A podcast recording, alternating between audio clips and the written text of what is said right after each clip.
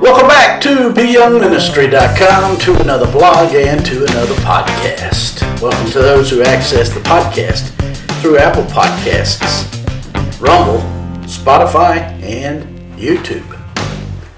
Today we continue in our study of the book of Genesis. We're in chapter 9, verses 6 through 11, which reads Whoever sheds man's blood, by man his blood shall be shed. For in the image of God he made man. And as for you, be fruitful and multiply. Bring forth abundantly in the earth and multiply in it. Then God spoke to Noah and to his sons with him, saying, And as for me, behold, I establish my covenant with you, and with your descendants after you, and with every living creature that is with you, the birds, the cattle, and every beast of the earth with you, of all that go out of the ark, every beast of the earth.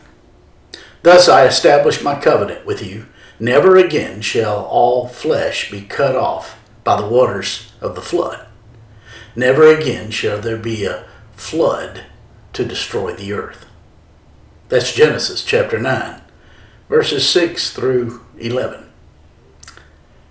Today we return to our study of Genesis chapter 9, where the outline is the survival of Noah in verses 1 through 19, the sin of Noah in verses 21 and 22, and the sons of Noah in verses 23 through 29. In today's passage, we see that God is reestablishing the post flood earth. Although the flood wiped out everything on the earth, there was one thing that it did not wipe out the sinfulness of man. But given the fact that God remade the world after the flood with all of its original elements and rhythms and blessings still in place, despite the persistent sinfulness of man, is a sign of God's grace. In verse 6 of today's passage, we read, Whoever sheds man's blood, by man his blood shall be shed. For in the image of God he made man. As God put the fear of man in the animals, he had to put the fear of God into man.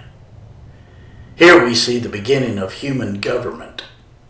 God in this passage gave to man the mandate and the authority to oversee the culture and the society with power and with authority. Here we are given by God the foundation for capital punishment.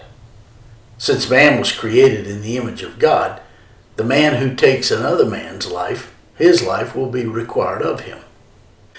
Capital punishment was established by God after man's rebellion and it has always been used in order to deter man from such violence. In Numbers chapter 35 and verse 33, we learn that atonement cannot be made for the land which is polluted by bloodshed except by the blood of him who shed it. This also is applicable to the unborn. Those who herald abortion actively work against God in order to terminate the life in the womb created in His image. If someone commits murder, the Bible doesn't ask us to look at his childhood and determine what made him do it. It doesn't ask us to look at his social standing or whether he was drunk or on pain meds. God is clear that a murderer is to be put to death. In verse 7 of today's passage, we read, And as for you, be fruitful and multiply. Bring forth abundantly in the earth and multiply in it. Abortion would be the very thing that goes against being fruitful and multiplying and filling the earth. I find it most interesting that those who say no to capital punishment are the very same ones who say yes to abortion. God says children are a blessing, a blessing from Him. Here, God repeats His mandate to Noah to be fruitful and to multiply. How pleased God must be when His creation returns that love to Him in praise, worship, and adoration. Children are a blessing and a heritage from the Lord, and we bring Him honor when we get married, have children, and bring them up in the knowledge of the fear and the admonition of God. In verses 8 through 11 of today's passage, we read Then God spoke to Noah and to his sons with him, saying, And as for me, behold, I establish my covenant with you and with your descendants after you, and with every living creature that is with you, the birds, the cattle, and every beast of the earth with you, of all that go out of the ark, every beast of the earth.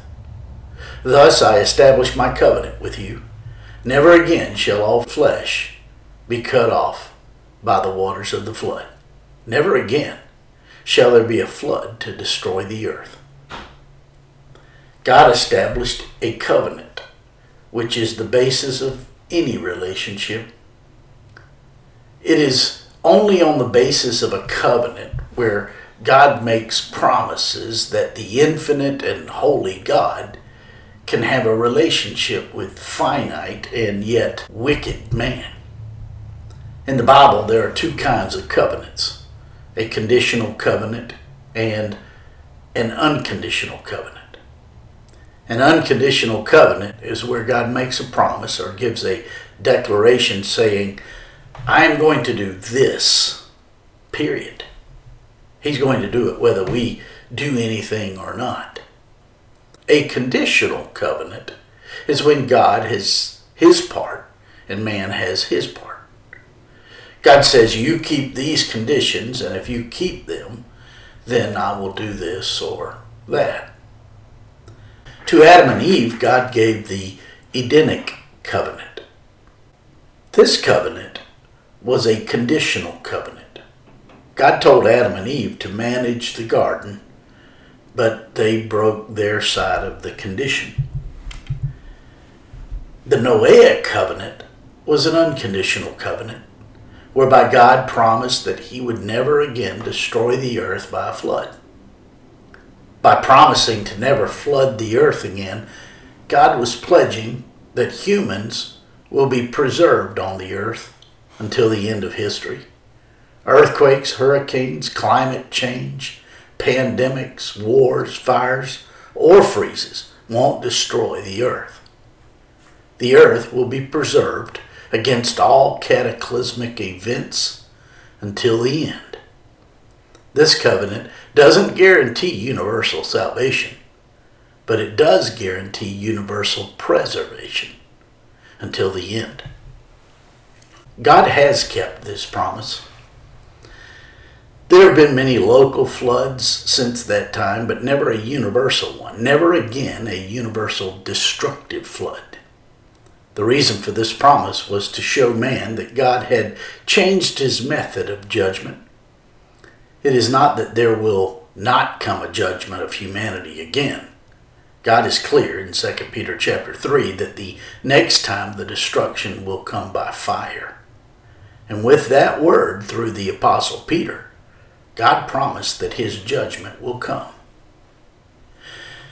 But the judgment of God upon sin has already been mitigated on the behalf of all who are willing enough to believe in the promises of God. The Lord Jesus in John chapter 3 verses 16 through 18 told Nicodemus, quote, For God so loved the world that he gave his only begotten son that whoever believes in him should not perish, but have everlasting life. For God did not send his Son into the world to condemn the world, but that the world through him might be saved. He who believes in him is not condemned, but he who does not believe is condemned already, because he has not believed in the name of the only begotten Son of God. My friends, I trust this blog and this podcast are helping you in your walk with the Lord. If I can be of further assistance to you, shoot me an email at byoungministry at gmail.com. Hey, Have a great day.